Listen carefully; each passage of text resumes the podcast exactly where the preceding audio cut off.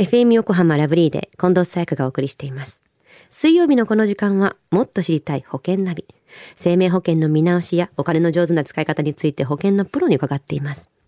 保険見直し相談保険ナビのアドバイザー中亀照久さんです。今週もよろしくお願いします。はい、よろしくお願いいたします。先週の保険ナビのテーマは保険は単品でという方におすすめの保険でしたよね。はい、そうですよね。あの、自分にどのような保証が必要なのか、まあ、保険料はどのくらいなのか、まあ、掛け捨てなのかとか、この払い戻し金があるような、こう、積み立てみたいなのか、まあ、様々な、ね、角度から自分に合う医療保険を探すのが重要なポイントですと。うん、まあ、そしてね、まあ、良いところだけではなくて、まあ、デメリットも理解してから、まあ、医療保険を決めることが、まあ、失敗しないために大切ですよと、うん、まあ、そのようなお話をさせていただきましたよね。うん、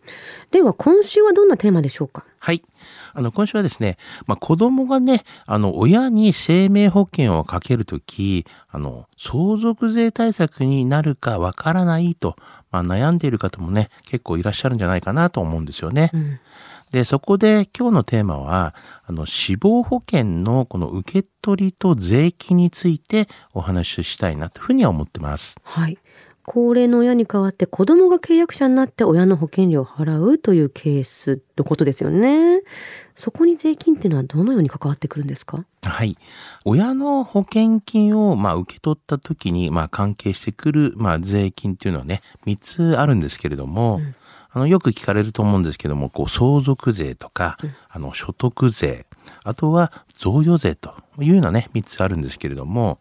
あの子どもが契約者になる場合にまあ注意すべきことは、誰がまあ契約者や受け取りになるかによってですね、あの保険金にかかる税金の種類がまあ異なってくるんですよね。最終的にどこに行くかですもんね。そうなんですよね。うんうんうん、でただし、まあ、入院給付金やまあ手術給付金などこの治療にね対するこの給付金は非課税ですよということなんです。はい、うんうん、だ注意がね必要なのはこの死亡保険金を受け取った時なんですよね。やっぱり死亡保険金ね、どんな注意点になるんですか。はい。あの、税金の種類がね、みっつもあるので、まあ難しく感じるかもしれませんが、うん、まあこう考えると理解しやすいと思うんですけども、はい、契約者を、この保険金を上げる人、うん、で、受取人を、この保険金をもらう人と、まあ、考えますね。うん、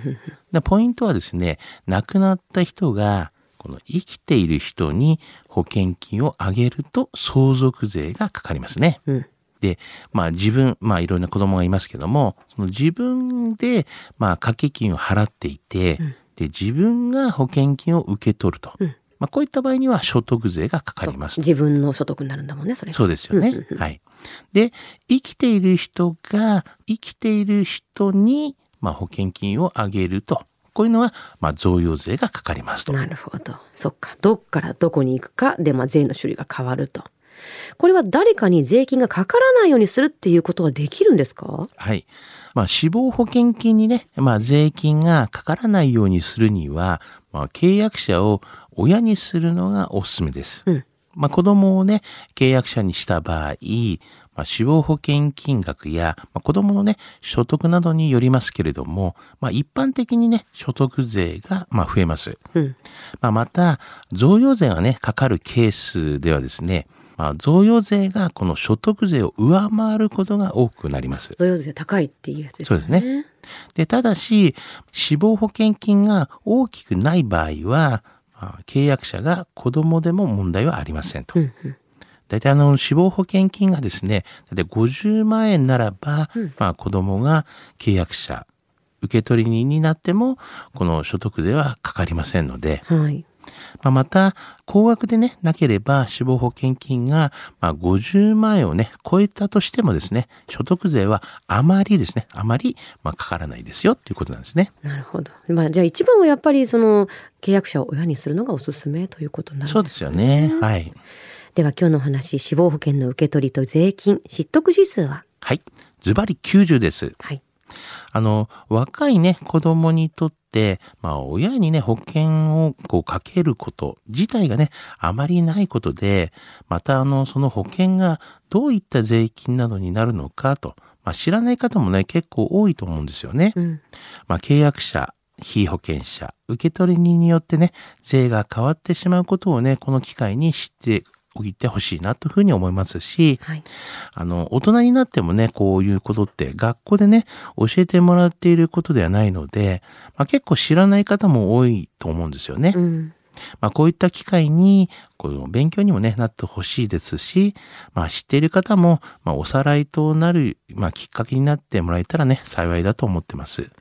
あ、何かねこうやはり、うん、ご不明な点とか、うん、相談事がありましたら、まあ、ご相談いただきたいなというふうには思いますね。はい、